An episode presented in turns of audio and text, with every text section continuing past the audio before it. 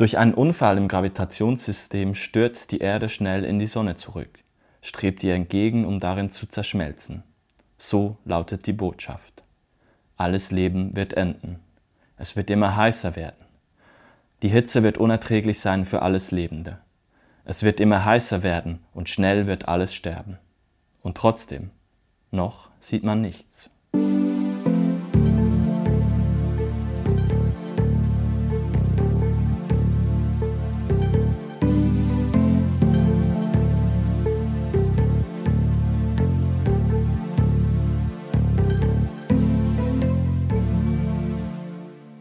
Willkommen zu Blattgold, dem Schweizer Buchpodcast.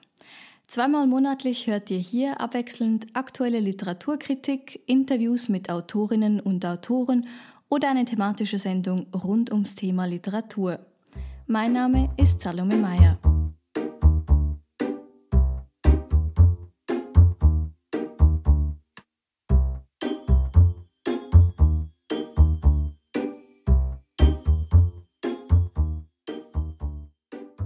Durch einen Unfall im Gravitationssystem stürzt die Erde schnell in die Sonne zurück, strebt ihr entgegen, um darin zu zerschmelzen. So lautet die Botschaft. Mit diesen lakonischen Worten umreißt der Weltschweizer Autor Charles Ferdinand Ramu die Ausgangslage seines Romans Présence de la Mort. Geschrieben hat Ramu den apokalyptischen Roman 1922, inspiriert durch den Hitzesommer im Jahr zuvor, an dem in Genf erstmals 38,3 Grad gemessen wurden. Rund 100 Jahre später, im Sommer 2022, erreichen die Temperaturen ein neues Rekordhoch 38,5 Grad. Die Auswirkungen des Klimawandels lassen sich nicht länger übersehen.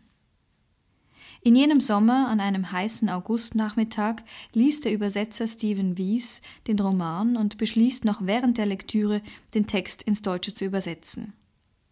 Sturz in die Sonne heißt der von ihm übersetzte Roman, der jetzt gerade beim Lemmat Verlag erschienen ist.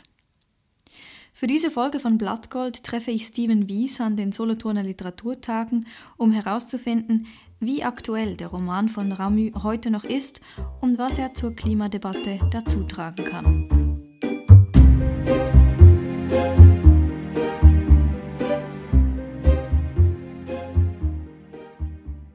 Hallo Steven, herzlich willkommen zu Blattgold. Hallo. Deine Übersetzung von Sturz in die Sonne ist ja dieser Tage beim Lemert Verlag erschienen und man reißt sich in den Medien regelrecht um dieses Buch, das Ramu 1922 geschrieben hat, als er noch nichts von der Bedrohung der Erderwärmung wusste.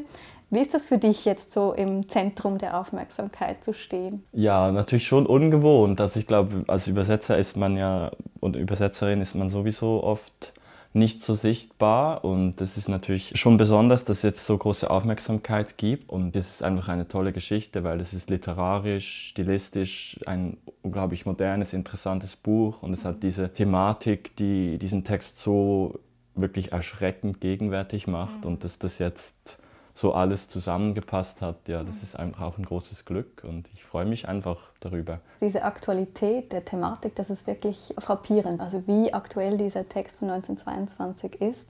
Für mich war das aber nicht nur so sehr in der Thematik, sondern auch in der Art und Weise, wie er das erzählt hat. Er beginnt ja eigentlich nicht mit dieser Entdeckung der Wissenschaftler, die herausfinden, dass jetzt die Erde in die Sonne stürzt, sondern mit dieser Botschaft. Also die Botschaft steht am Anfang, die nach Europa kommt, in die Schweiz kommt und die von den Leuten nicht geglaubt wird. Und gerade das fand ich irgendwie auch so aktuell. Einerseits mit dem Klimawandel, andererseits dachte ich auch bei gewissen Stellen sehr stark an die Pandemie, ehrlich gesagt, weil es war wirklich so diese Szenen, wo dann gesagt ja, das kommt aus Amerika, das ist sowieso Unsinn und was geht mich das an und so. Und das ist schon, ich glaube, ähm, was Ramis Schreiben auch auszeichnet, ist eigentlich, dass er mit, er kann mit ganz wenigen Sätzen irgendwie Leute sehr gut beschreiben oder das menschliche Verhalten. Und das ist eigentlich das Krasse, also hält uns eigentlich heute, 100 Jahre später, der, den Spiegel vor und vielleicht haben sich die Menschen gar nicht so sehr geändert. Über diese Figuren und wie sie geschildert werden, darüber möchte ich unbedingt noch sprechen. Ich finde es aber noch spannend, wie diese Sichtbarkeit oder auch Unsichtbarkeit im Roman immer wieder geschildert wird. Dieses Phänomen, dass wir etwas noch nicht sehen, aber die Botschaft ist schon da, die diesen Unglauben irgendwie auch evoziert. Was ist so ein bisschen das, was dich an diesem Text fasziniert hat? Seine Sprache ist einfach so unglaublich sie ist eigenartig, sie ist irgendwie schief. Aber ich glaube, wenn man irgendwie reinkommt, dann hat es diese, dieser Rhythmus, diese, diese Wiederholung, diese Art der Sprache, das hat so eine wahnsinnige Sogwirkung. Und ich mhm. finde, also jetzt über den Inhalt hinaus ist das eigentlich das, was mich am meisten mhm. packt und fasziniert. Und das ist ja das auch, wo ich dann als Übersetzer damit arbeite, weil das ist ja genau ich, ich schreibe ja nicht den Inhalt, es geht ja um die Form und die Sprache.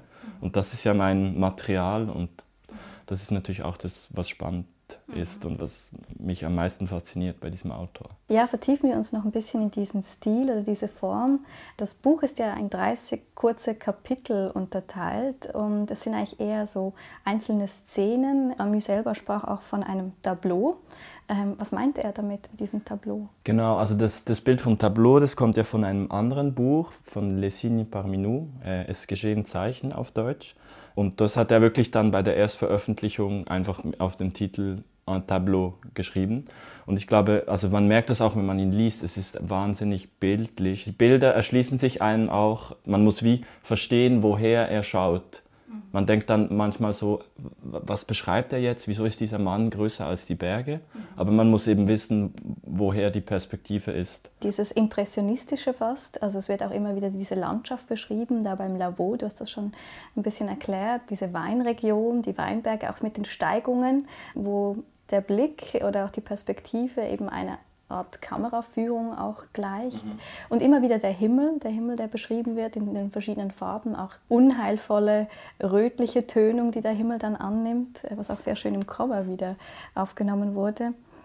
Jetzt wollte ich dich noch ein bisschen als Übersetzer kennenlernen. Wie bist du überhaupt zum Französischen gekommen oder auch zu diesem speziellen Französischen, das Ramu ähm, hier verwendet? Ja, mein, mein Werdegang ist äh, ein, ein besonderer und ein gar nicht wirklich geradliniger. Also ich habe auch nicht jetzt irgendwie einen philologischen oder literaturwissenschaftlichen Hintergrund. Ich habe mal ganz früher Elektriker gelernt okay. und ähm, wollte und habe viel eben viel Musik gemacht und, und wollte dann eigentlich ähm, die Jazzschule machen. Mein E-Bass war mein Hauptinstrument. Vielleicht interessiere mich darum auch so für den Rhythmus bei Rami. ähm, und es wurde dann aber auch nichts und ich kam, also ich habe dann auch gemerkt, dass das nicht das Richtige ist für mich, Profimusiker zu werden. Und dann kam ich eigentlich erst so auf Umwegen zu den Sprachen ähm, und habe dann angewandte Sprachen studiert in Winterthur und in Genf. Also das ist so mehrsprachige Kommunikation, Linguistik, Übersetzung. Dann habe ich im Fach Übersetzen angefangen zu studieren, erfolgreich abgebrochen. Äh, und dann ja, habe ich auch im Übersetzhaus Loren zu arbeiten begonnen. Das ist eine Residenz für Übersetzerinnen im Zürcher Oberland. Also da kommen Leute aus der ganzen Welt und arbeiten an ihren Texten. Und dort arbeite ich immer noch also in der Administration, Projektorganisation und solche mhm. Sachen. Und Französisch war für dich äh, eine Sprache, die du gelernt hast? Es war eine Sprache, die ich gelernt habe. Also ich bin nicht zweisprachig aufgewachsen. Es fiel mir immer leicht, Sprachen zu lernen. Also ich habe irgendwie so das Flair dafür, aber mhm. äh, ich habe mir das auch einfach angeeignet dann und es hat sicher geholfen, dass äh, ja, meine langjährige Freundin auch aus der Romandie kommt und so. Das hat sicher einen Beitrag mhm. geleistet, genau. Aber ja, und dann habe ich jetzt studiere ich noch im, in, an der HKB in Bern mhm. im Master ja, Contemporary Arts Practice. Das ist so ein interdisziplinärer Kunstmaster, aber eigentlich ist, mache ich dort ja, literarisches Schreiben und Übersetzen. Mhm. Und ich habe das davor, das ist vielleicht noch wichtig, das Goldschmidt-Programm gemacht. Das mhm. ist ein internationales Förderprogramm für LiteraturübersetzerInnen aus dem Französischen ins Deutsche und umgekehrt. Das wird von der Frankfurter Buchmesse organisiert. Und das war eigentlich so mein richtiger Einstieg dann in den Beruf. Du hast schon vielfach darauf hingewiesen, dass Ramü eine ganz eigene Sprache hat, auch ein eigenes Französisch könnte man sagen. Also es ist ja auch ähm, nah am Mündlichen. Im Nachwort verwendest du diesen Begriff des Langue Geste. Was meinst du damit? Ähm, was zeichnet dieses Französisch von Ramü aus? Ramü hat sehr früh bewusst quasi so in Abgrenzung, in einer regionalen Verankerung geschrieben. Es ist aber auch wichtig zu betonen, dass er nicht einfach am Laufmeter Helvetismen verwendet, die niemand kennt. Also das hat er bewusst eigentlich vermieden, sondern es ging um die Syntax. Mhm. Und er hat immer gesagt, ja, ich will so schreiben, wie die Landschaft bei uns ist und wie die Leute bei uns sprechen. Mhm. Und das ist die Langue Geste, das ist das, was man anfassen kann, das ist etwas Konkretes. Mhm. Und er hat gesagt, das Pariser Französisch, das ist die Langue Signe, das ist für mich etwas Abstraktes, das ist eine von der Alltagswelt abgehobene Standardsprache. Und er hat das sehr bewusst reflektiert und er hat auch sehr viel Kritik damit in Kauf genommen, auch weil er hat es, er wurde in, in Frankreich, also auch als er dann schon erfolgreich war, er wurde immer wieder kritisiert. Es gab viele Verrisse, wo es sagen würde, es gab auch so Sachen wie eigentlich schreibt er ja gute Geschichten, die müsste man einfach auf Französisch übersetzen, weil das ist eigentlich gar kein Französisch und so. Er spricht dann auch vom le droit de mal écrire, also das Recht schlecht zu schreiben. Und das ist natürlich für das Übersetzen eine besondere Herausforderung, weil wenn ich natürlich einen schlechten Text schreibe, dann bin ich vielleicht auch ein schlechter Übersetzer oder schiefe Bilder werden dann oft auch der Übersetzung angelastet. Und ich mhm. glaube, bei, bei Rami ist das halt, stellt sich diese Frage besonders, also was mache ich mit dem? Und es war bei mir auch ein rechter Prozess. Nicht, dass jetzt unsere Hörerinnen das Gefühl haben, dass der Text sperrig ist. Das ist er nämlich nicht. Also er hat wirklich auch diese diesen Rhythmus und diese, auch diese Wiederholungen, die einen fast genau. schon klanglichen. Ähm nein, es gibt natürlich sperrige Stellen in der Sprache, aber nein, es ist, es ist ein, kein sperriger Text an sich. Mhm. Aber ich glaube, du sprichst den Rhythmus an und ich glaube, das ist das Wichtigste, weil das ist das, also ich habe es vorhin schon mal angetönt, aber ich glaube, das ist das, was man bei Ramü eben verstehen muss und was ich dann auch irgendwann verstanden habe, weil alles, was Ramü tut, tut er wegen den Rhythmus. Mhm. Und irgendwann findet man halt in Deutschen auch Rezepte für diese Art des Schreibens, weil wenn man sich dann am Rhythmus orientiert, dann findet man auch Lösungen, die funktionieren, weil der Rhythmus eben dann da ist. Und dann spürt man das vielleicht auch als deutsche Leserin, dass da etwas ist, auch wenn das jetzt, man sagt, das ist ja grammatikalisch eigentlich gar nicht ganz richtig, aber genau. Und ich glaube, da hat es sehr geholfen, dann irgendwann zu, zu verstehen, wie wichtig dieser Rhythmus ist. Und damit wir jetzt mal ein bisschen hören, wie dieser Rhythmus klingt und auch wie diese szenischen Bilder evoziert werden im Text, hören wir jetzt eine Stelle aus dem Buch.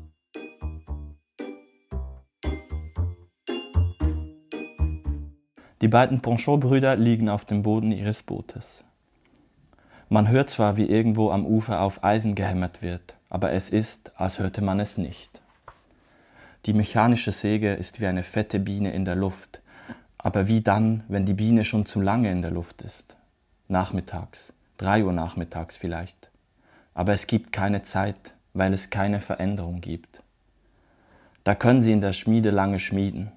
Da können sie lange ein Pferd beschlagen, das man ihnen bringt, mit Beschlagen fertig sein und das nächste beschlagen. Der Schreiner in seiner kleinen, kühlen Werkstatt kann hobeln, so viel er will den Hobel ans Ende eines ersten Bretts führen, ans Ende eines zweiten, eines dritten. Es war erst später, als Edouard Panchot aufgestanden ist. Ein Mann steht vor euch, alles verändert sich. Von der Sonne verbrannt, schwarz und braun mit glänzenden Rippen und mit Stellen, wo die Haut ganz weiß ist, wenn sie sich spannt.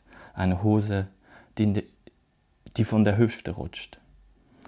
Bonchot Bonchot Edouard und er brauchte nur aufzustehen. Erst der Kopf, dann eine Schulter, dann die andere Schulter. Der Mann hatte gelegen, er steht auf. Man sieht ihn nach und nach größer werden vor den Bergen und sie überragen. Er ordnet alles wieder um sich herum.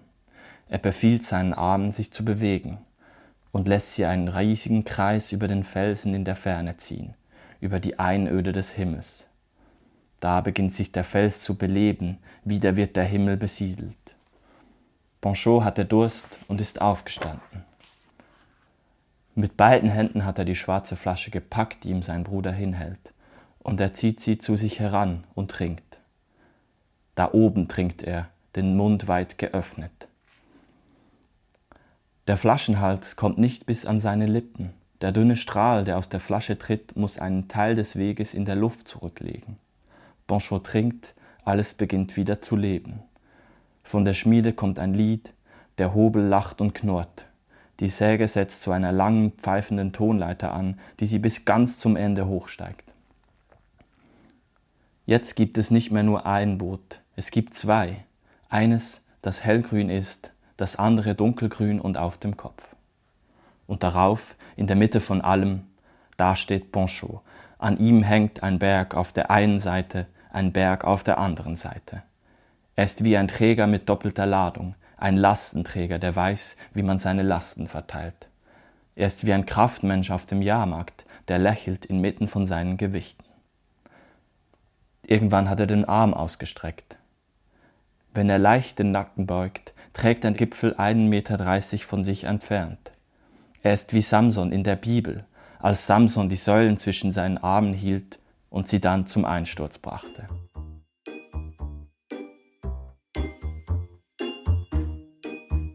Ich glaube, da kommt jetzt schon sehr viel zusammen, über was wir vorher gesprochen haben. Einerseits diese Klanglichkeit, aber eben auch diese sehr szenische Erzählung.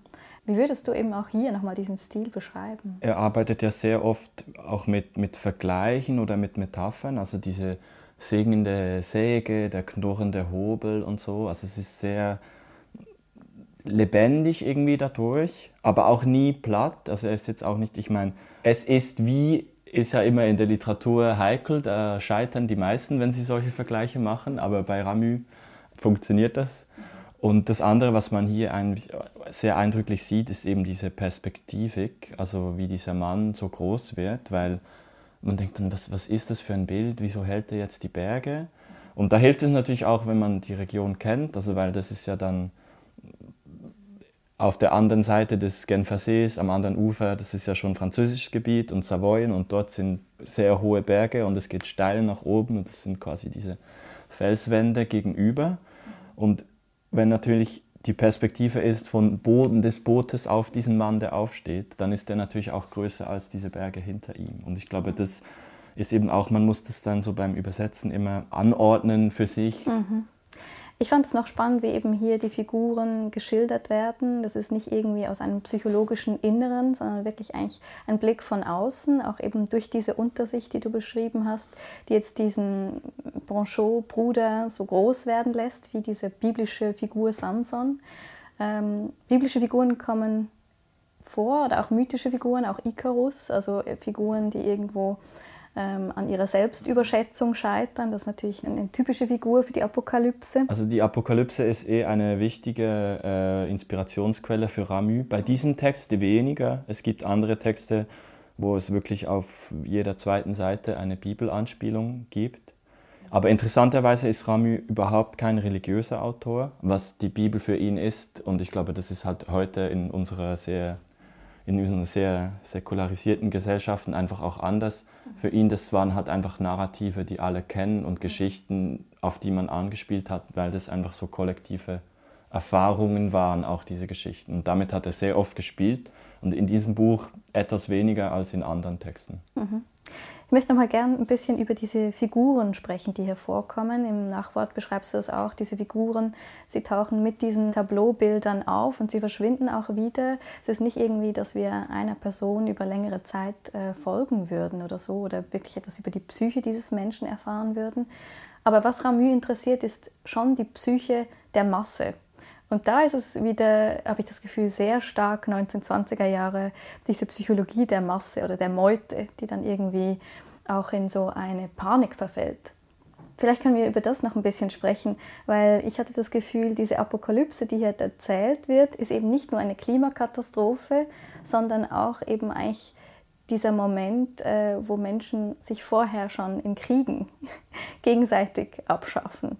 Ähm, also wirklich mit diesem Harald Welzer Vorstellung eines Klimakriegs, wo sich die Menschen vorher schon bekriegen. Oder wie hast du diesen Blutrausch gelesen, der plötzlich in diesem Buch auftaucht? Genau, ja, also es ist dann halt, wie es er beschreibt, ist dann halt einfach das, erst kommt ja dieses, dieser Unglauben und, und, dann, und dann kommt halt die große, ja, kommt dieses Survival of the Fittest Moment, irgendwie dieses Zusammenbrechen der gesellschaftlichen Solidarität Also es gibt auch Anspielungen darauf, es gibt Anspielungen auf den Landesstreik auch, der ja 1918 war in der Schweiz und auf die spanische Grippe. Und natürlich der Erste Weltkrieg. Also ich glaube, das ist auch in dieser, in all diesen, es gibt ja so eine Reihe von Katastrophenromanen von Ramu und ich glaube, das war schon sehr wichtig, diese, diese Zeit und sehr prägend, diese, dieser Weltenbrand irgendwie.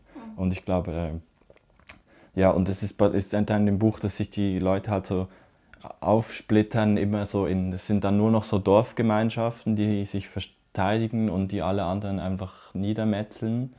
Und das ist natürlich ein sehr düsteres Menschenbild auch, oder? Weil man könnte sich auch vorstellen, dass es eine gewisse Solidarität gibt, aber in seiner Vision kommt das irgendwie nicht vor, sondern es ist wirklich so, der Fokus liegt auf dieser diesem Zerfall. Mhm, mh. Also wirklich auch wieder so ein typisches Dekadence-Motiv genau. der 20er Jahre. Mhm.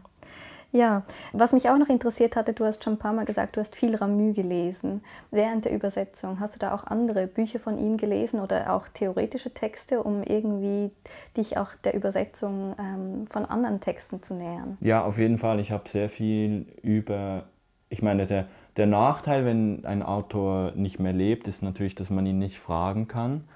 Aber jetzt bei Ramü ist auch der Vorteil, dass es halt ein so kanonisierter Autor ist, dass es sehr viel Forschung gibt auch. Und da habe ich mich auch wirklich richtig äh, reingestürzt mit Wonne. Also ich meine, man muss dann fast aufpassen, dass man sich auch nicht darin verliert. Mhm.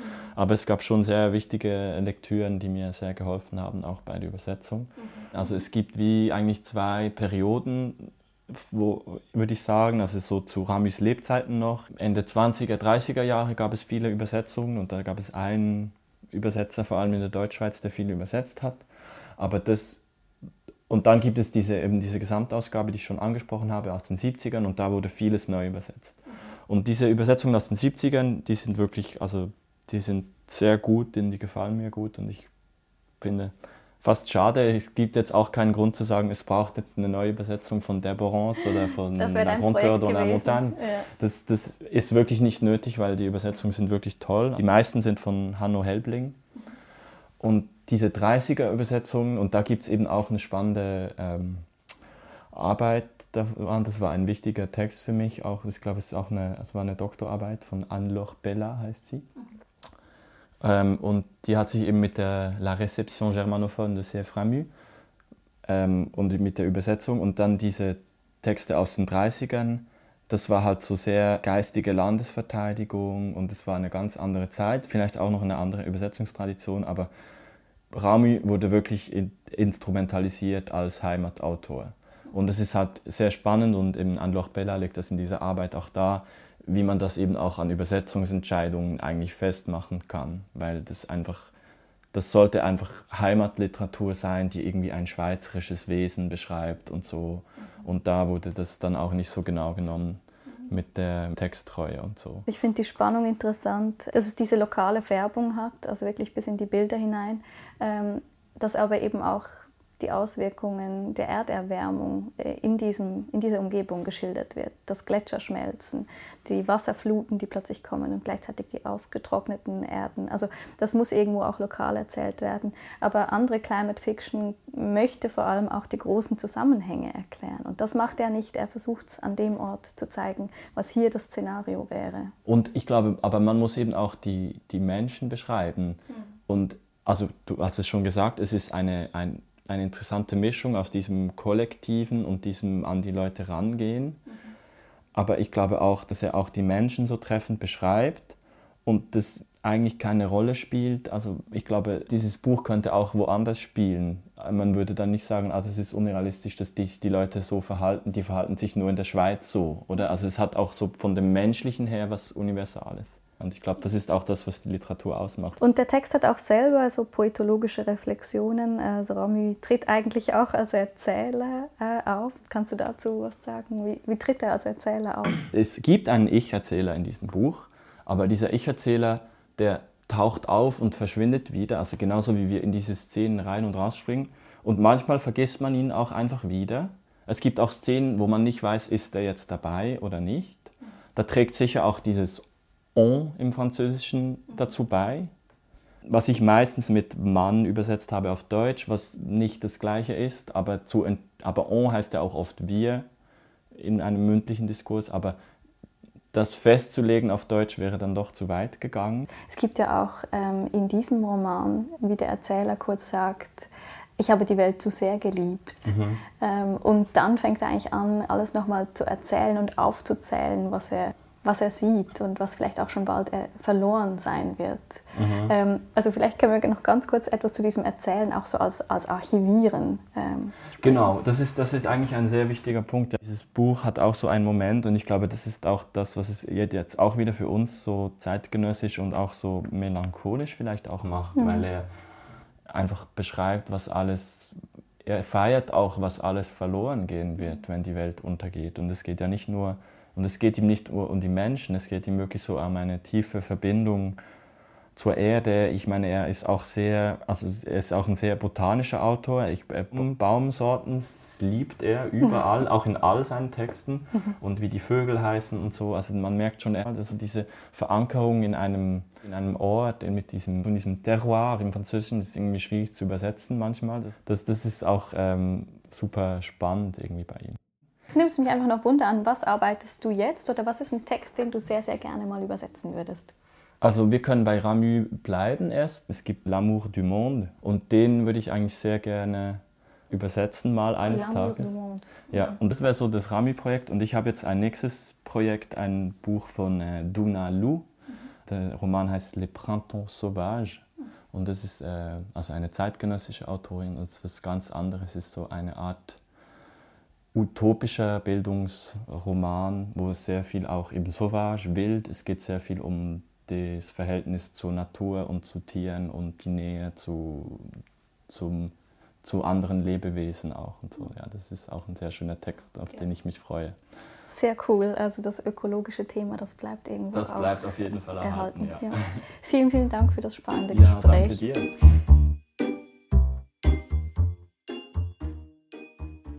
Und das war das Gespräch mit Steven Wies. Der von ihm übersetzte und kommentierte Roman Sturz in die Sonne von Charles Ferdinand Ramu ist beim Limmat Verlag erschienen. In der nächsten Folge von Blattgold spreche ich mit dem Schriftsteller Ralf Tarail über seinen Roman Nimm die Alpen weg. Bis dahin viel Spaß beim Lesen und alles Gute.